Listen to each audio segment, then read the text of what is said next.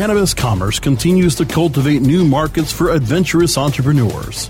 CannabisRadio.com welcomes the adventurous to Cannabis and Commerce, presented by GreenBiz.com.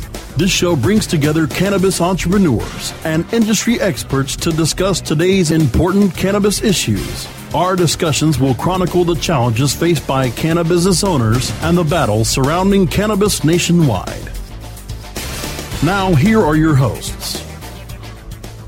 Hi, and welcome to Cannabis and Commerce. I'm your host, Josh Miller, along with my co host, Robbie Paul. Robbie and I are members of the Green Consulting Group, a cannabis consulting firm based in Denver, Colorado, and in Phoenix, Arizona.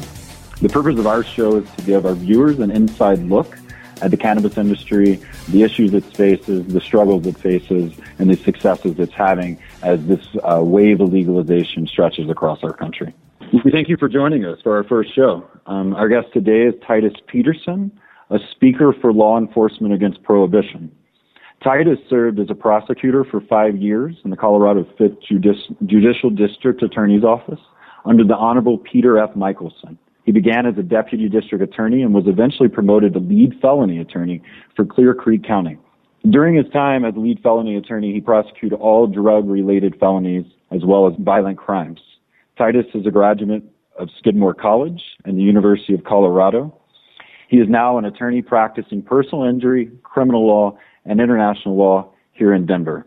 Titus is a former president of the Chamber of Americas and a recipient of the Skip Boyd Chase Human Rights Award. Titus joined Law Enforcement Against Prohibition, or LEAP, in 2012. Titus, how are you today? Hey, I'm doing good, Josh. Thanks for having me on the air. Absolutely. Would you tell us a little bit about how you became involved with LEAP um, and what message LEAP is trying to promote?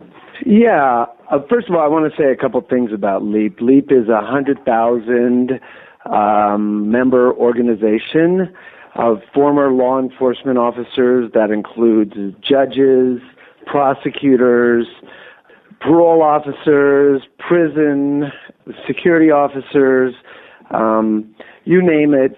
Uh, it's a wide swath of people. They are the most dedicated people I've ever met, and they're dedicated to ending the war on drugs. I, I always like to start out what I say to people this way.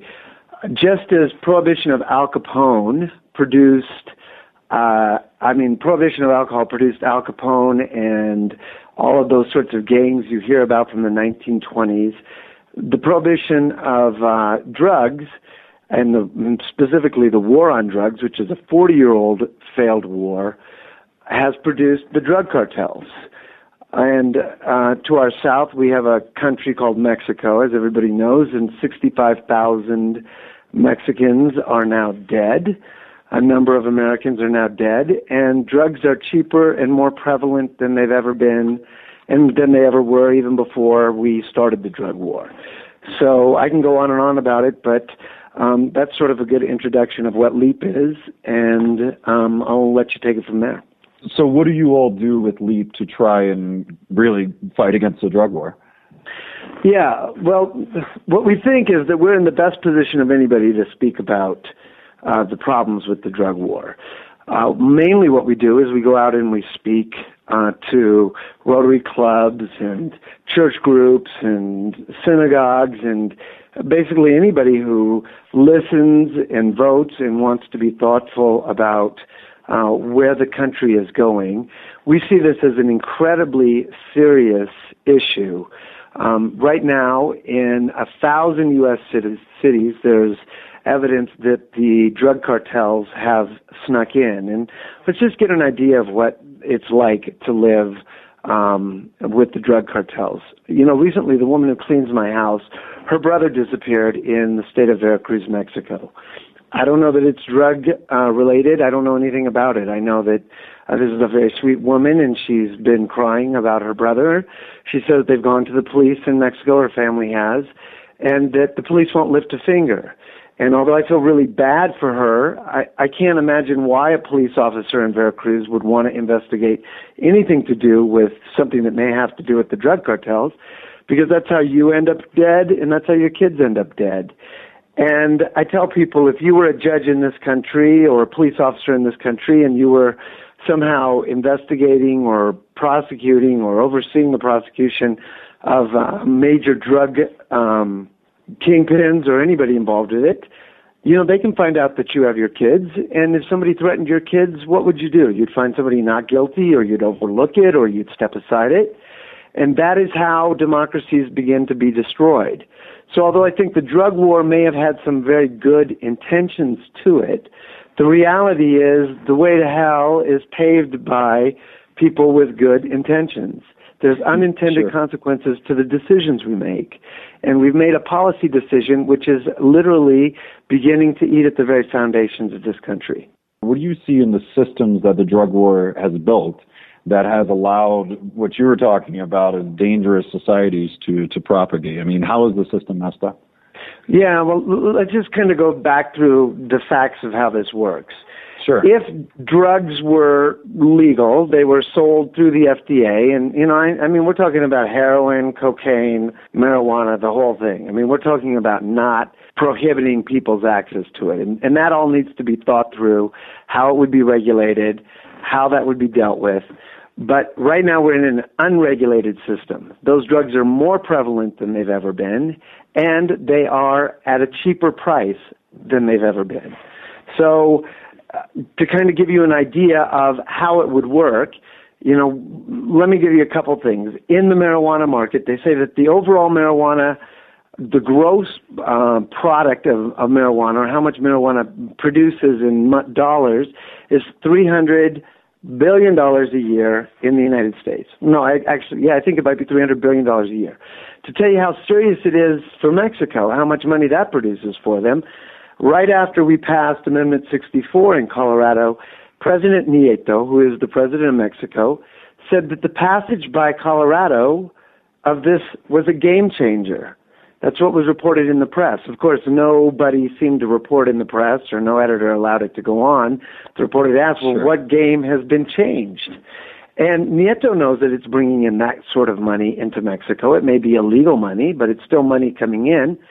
And the bottom line is, Mexico's run by the drug cartels. You don't get elected unless you have some sort of in with the drug cartel. You know who not to mess with. You know who to mess with. Um, you know, the, the Mexican government is is intimately involved in this whole thing. They know what's going on. Um, the the motive of the Mexican government is not to piss off the United States because the drug war itself is a really big business. You have to think everybody's got uh, a little bit of their finger in the in the pot here. You know, you have not only the judicial system with judges' jobs on the line, prosecutors. We always need more prosecutors, more jails, more prison guards, more parole officers, more So- drug testing uh, facilities, more probation officers. All those people make money off of the drug war, so they all have a vested interest. It may not be conscious. I think it's more un- unconscious of uh, perpetuating this war. Um, you know, I'll just give you a really. Do you have time for a real brief example? Sure. Well, no, no, Josh- give us an example. Yeah. Yeah. absolutely. So so let me tell you what it was like when I was in the DA's office. When we're in the DA's office, you know, we get paid as DAs. We work for the for actually for the district, which comprises five counties, and that's where we get our money from. And the counties, although these were wealthy counties, it included Vail, uh, Eagle County, where Vail is, um, Summit County, where Breckenridge, Keystone, and all those ski resorts are. Clear Creek County, which has the ski resort of Loveland, and Lake County, which is kind of the poor county of the of the four. But you know, those counties paid our salaries as prosecutors. So, being very industrious people, we were trying to figure out how to get more money, and we, like every other county in the state of Colorado, and every other district attorney's office, made grants to the state. Uh, or made application for grants to the state. Well, one of the Sure. the major grants is for drugs to prosecute drugs. Now, we weren't getting any grants to prosecute murders. We weren't getting any grants to prosecute rapes or investigate burglaries. So, so you can imagine where our emphasis was because we had to prove that we prosecuted a certain number of drug offenses in order to get next year's grants. And out of that, we all got raises and we got to hire more staff and, you know, we got to be people's bosses and all the things that kind of make people feel like they're a success in their job. So we were getting money. The sheriff's office, who works for the county, they also needed to pad their budgets so they could get grants from the state. And the state was getting this grant from the federal government.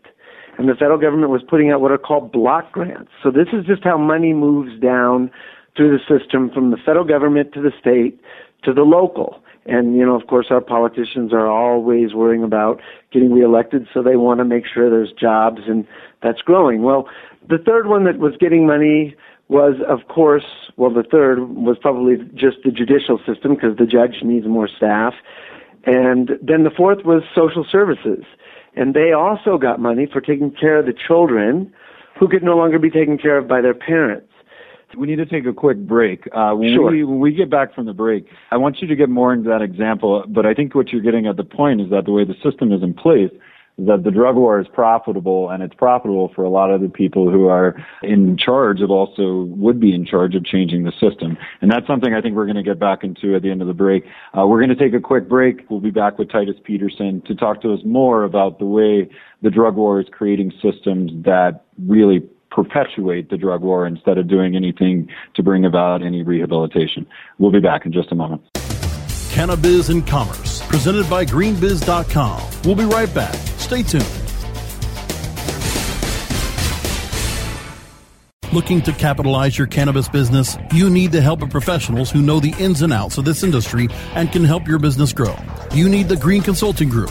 We grow cannabis. Based in Colorado and working nationwide, we are experts in business strategy and understand the intricacies of operating within existing regulatory structures of this burgeoning industry. We offer business planning and market analysis, dispensary and cultivation management, marijuana license preparation, and regulatory compliance services. The Green Consulting Group are your consummate cannabis consultants and advocates, offering customized, cutting edge professional consulting services to the cannabis industry. Find out how we can help you by visiting the Green Consulting Group at G R E E N E B I Z dot com.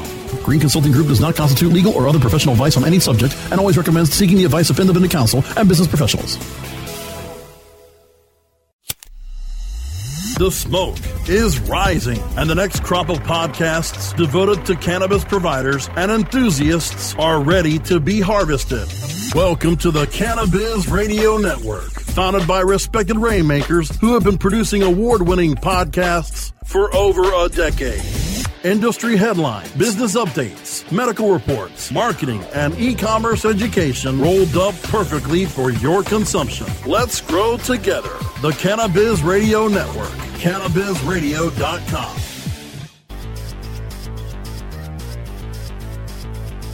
The conversation continues. Welcome back to Cannabis and Commerce, presented by GreenBiz.com, only on CannabisRadio.com. Welcome back to Cannabis and Commerce. We're joined today by Titus Peterson, a former deputy district attorney and lead felony attorney for all drug related felonies in Clear Creek County.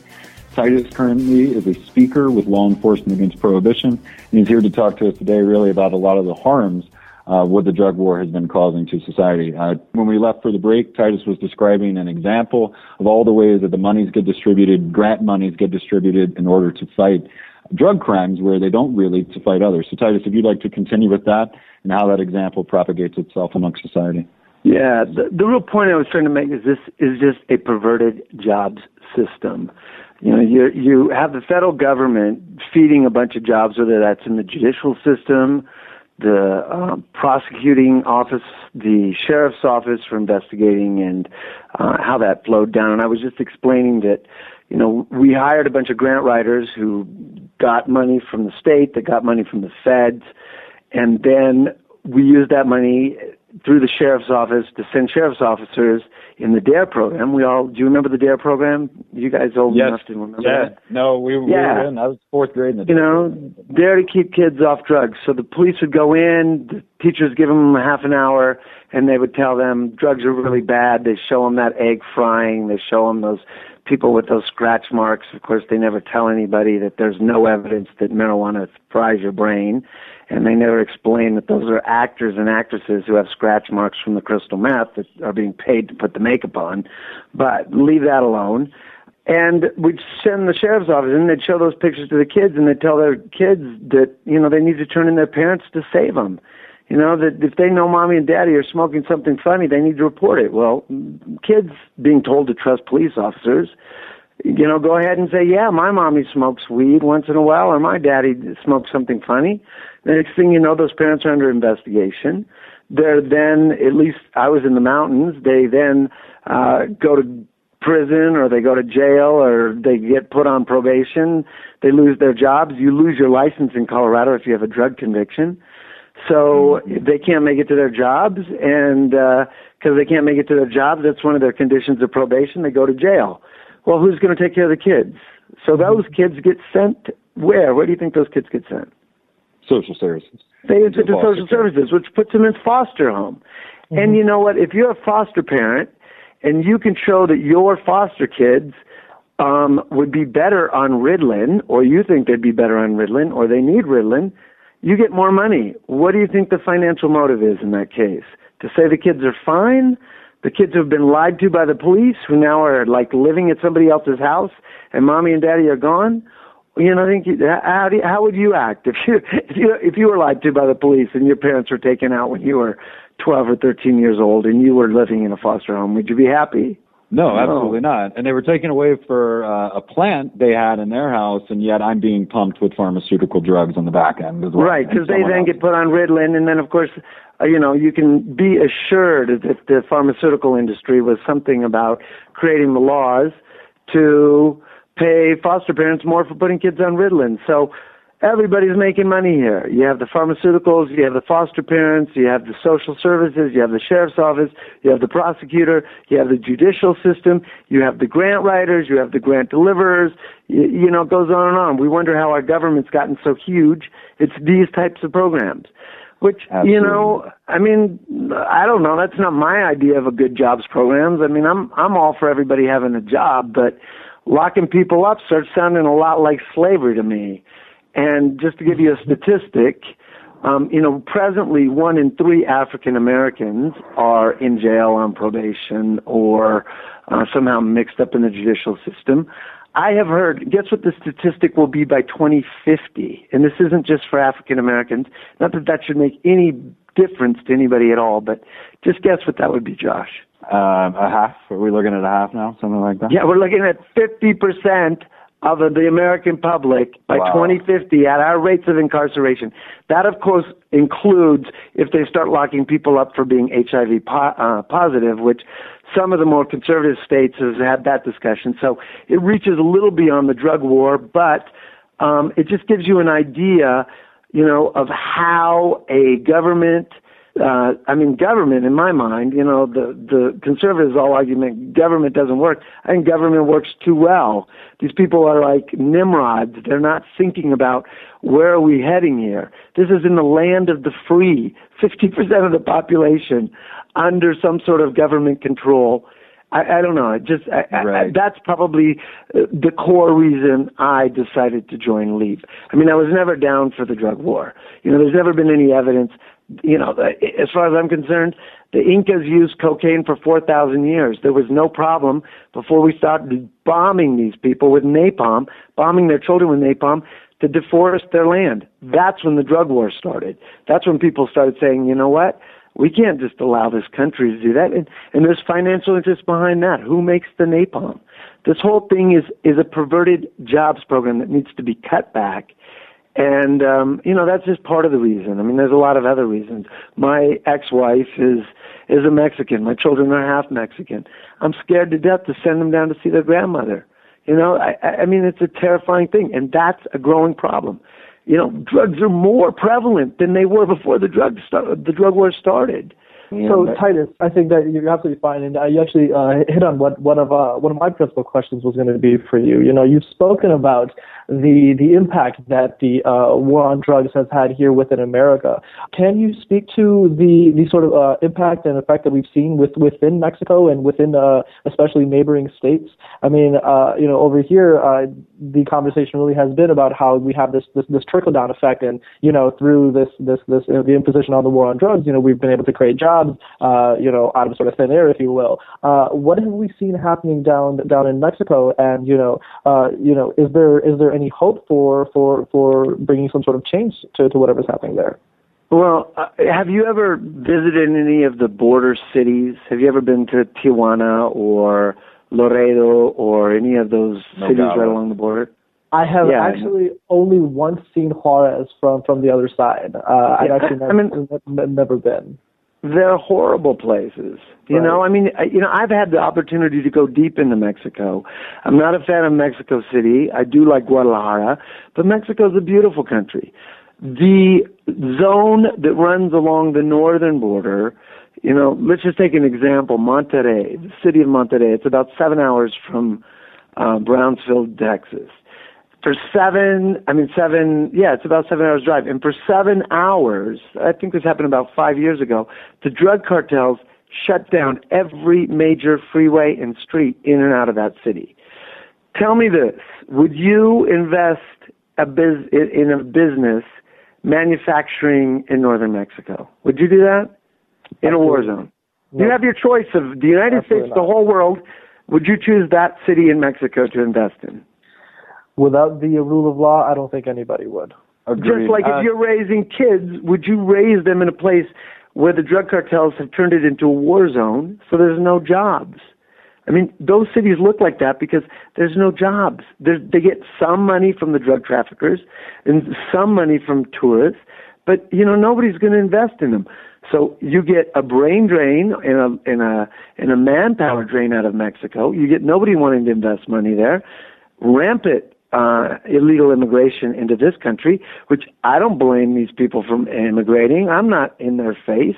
I wouldn't live there. I would get the hell out. I would come here and work illegally in a heartbeat. Sorry for using the word hell, but I mean That's that's, okay. what it is. No, and that's it. I uh what you're getting at, Titus, is how the system in this country has not only cut our own economic benefits for a lot of people, especially the incarcerated people, uh, outside of a few people who are profiting off the system, but it has created war zones just south of our border and places where people cannot raise children uh, or have businesses or do any of those things in it with any I have a job. I or mean, you know, normalcy. Yeah, Right. there's no. You know, I mean, people wonder why NAFTA because NAFTA has not worked. I, as I said, I you know one of the things I did, I worked as general counsel for something called the Chamber of the Americas, which was to advance trade between the nations of the Americas. And the statistic has come out that NAFTA it has been a, not a great success in the United States, but it's an abysmal failure for Mexico. And unlike trade with China or these other places, it's not like the Mexicans are somehow dysfunctional people and don't know how to work. They have a war zone going on. They have a war going on. In the United States, I can't remember the, no- the amount. You may say why, but the Mexican government gets money from the United States in the form of weapons and helicopters and all of this sort of technology, you know, all being fueled by uh, the the manufacturers of those companies or those companies in the United States to donate this money to Mexico. Well, there's no donation. They're getting paid by the U.S. to sell their stuff to Mexico. We pay to arm the Mexican army. So they're getting money from that side, and then they're selling drugs on the other. I mean, they're both sides of the, the coin here. And, you know, and you know this is true because recently we had Fast and Furious, and although I'm a fan of, of President Obama, I like him, you know, he shut down that investigation because that investigation was going to show that the drug cartels and the DEA are linked. These people are linked up.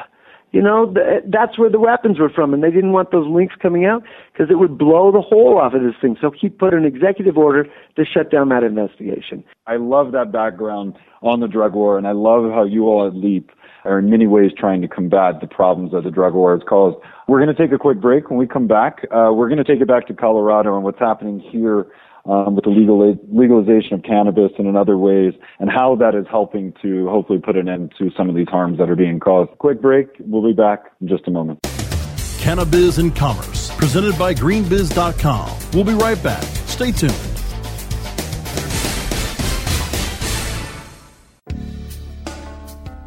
Hi, I'm Montel Williams. Most of you know me as a talk show host, but I'm also an author, actor, single father of four, a fitness writer, avid snowboarder, and I'm also a medical marijuana patient. Like many of the million people who are living with multiple sclerosis, I'm in pain every single day. And sometimes my nerves are so raw that if you brushed up against me in an elevator, I'd scream.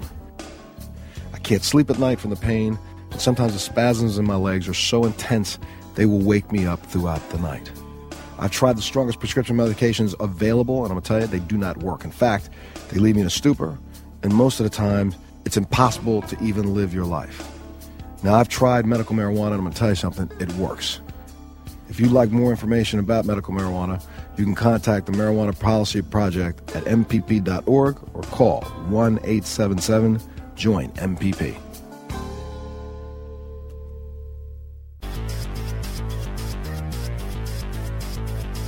The conversation continues. Welcome back to Cannabis and Commerce, presented by GreenBiz.com, only on CannabisRadio.com. All right, welcome back to uh, Cannabis and Commerce. Uh, I'm your host, Robbie Paul, with, uh, with Josh Miller. We've been speaking with uh, Titus Peterson, a member of the Law Enforcement Against Prohibition. And we've had a very fascinating conversation about all of the ill effects uh, that the uh, war on drugs have had. Our company, the Green Consulting Group, which you can find on greenbiz.com, you know, principally got into this industry so that we too could positively impact cannabis regulation in order to downplay many of these ills which we have been seeing.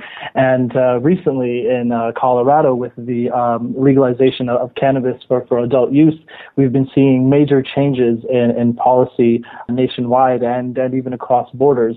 Uh, and uh, Titus, you know, really interested to, to, to hear your perspective on what sort of impact you've been seeing Amendment 64 and, whatnot having on the movement, not only within Colorado, but within uh, surrounding states, and then the impact we're seeing nationwide. So, hey, we talked about a lot of the negative sides, like, and I could go on and on and on about the reach of that, but let's talk about the good news, which is really we have a marijuana industry beginning here in Colorado, which is a tiny arrow pointing us in the right direction for where we can go and evolve as the human race, as a nation, um, and, and the real successes out of that. And, and one of the things about Amendment 64 is all of the tax money raised out of that is dedicated to improving our streets and our schools in Colorado. So, as opposed to that money going to the drug cartels to buy weapons and protect territories and those sorts of things, we're actually going to have the best schools in the nation here. And the tax revenue in Colorado do you know? Do you know I can't remember the exact number. Do either of you guys have you read that statistic lately about how much more revenue has actually been produced than not produced? Have either of you heard that? I don't have those statistics. If Robbie's by the computer, we might get him on on looking to find them for the end of the show. I hear him type already. Um, but I I do know that the revenue figures have gone up each month since legalization, January. Yeah, and it's more March, than they anticipated. I think it's a hundred million dollars more, hundred million dollars that we've kept out of the hands of the drug dealers and put it in the hands of government um, in the best way to, to educate people. So we can educate them about marijuana, we can educate them about drugs, we can educate them about school, we can do all sorts of great things. And, and personally, I have no problem with marijuana. I mean, um, you just repeated to me over the break, uh, Josh, what the U.S. government is the one that has the patent on, on marijuana, which fascinates right. me. What what were the what were the two items that were patented? What is it? What does marijuana supposedly cure according to our own government? So, uh, real quick, so it is a uh, neuroprotective patent on cannabis. Uh, it's a patent number 6630507B1. And if I can phrase it in so many terms, uh, the patent concerns pharmaceutical compounds and compositions that are useless tissue protectants, such as neuroprotectants and cardioprotectants. So, essentially, what, what it's dealing with is, you know, any sort of um, diseases which, such as age-related diseases, uh, inflammatory or autoimmune diseases, the U.S. government believes that cannabinoids have uh, been found to have these antioxidant properties.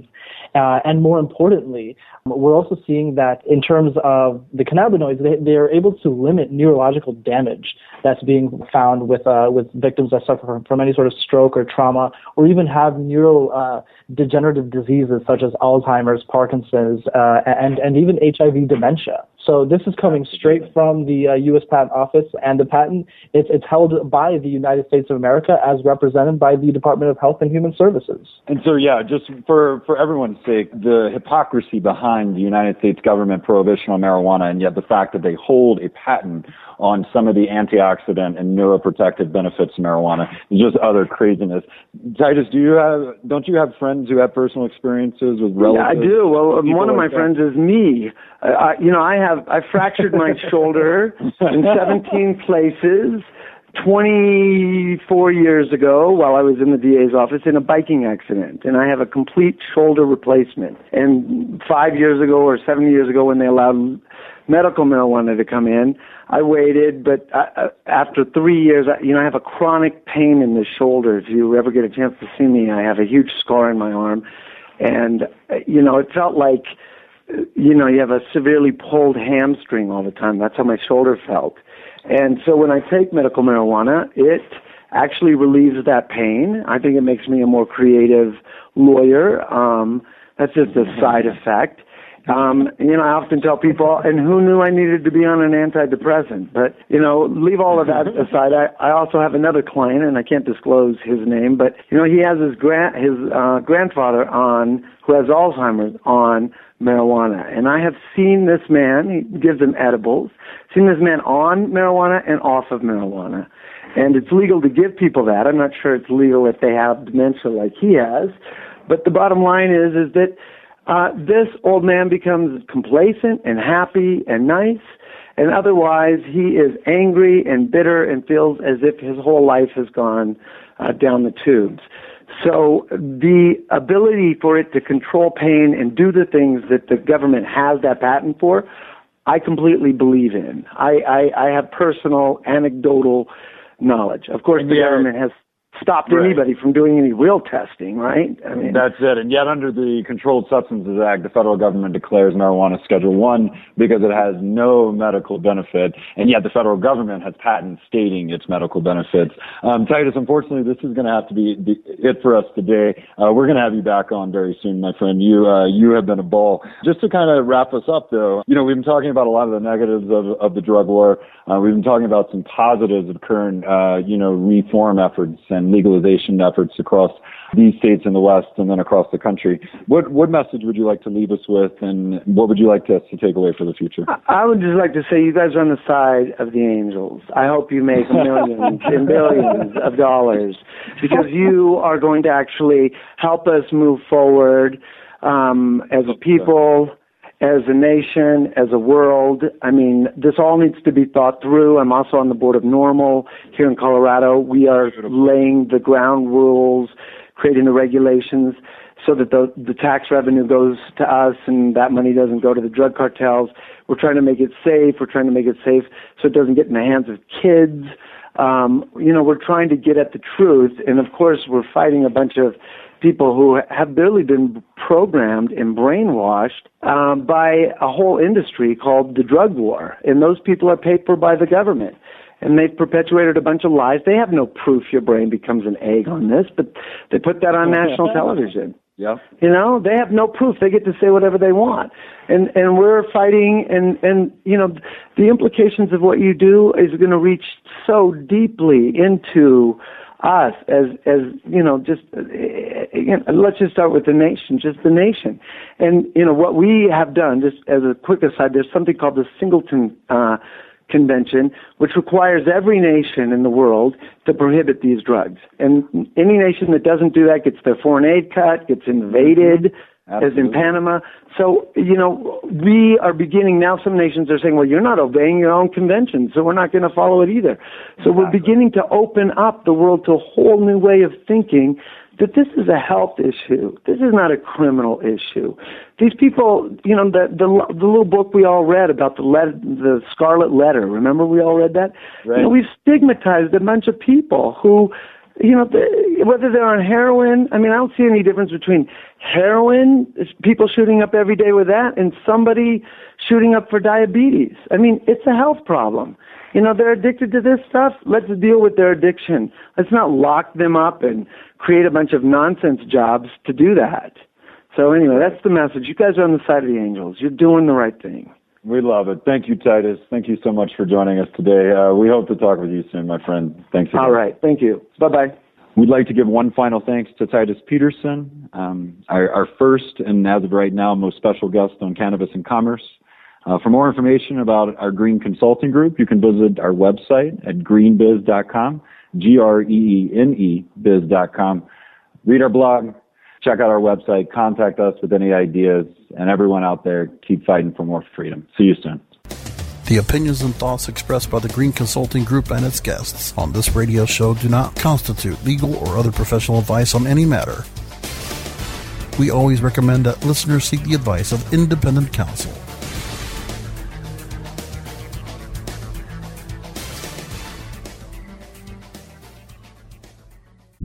The opinions expressed on this CannabisRadio.com program are those of the guests and hosts and do not necessarily reflect those of the staff and management of CannabisRadio.com. Any rebroadcast or redistribution without proper consent of CannabisRadio.com is prohibited.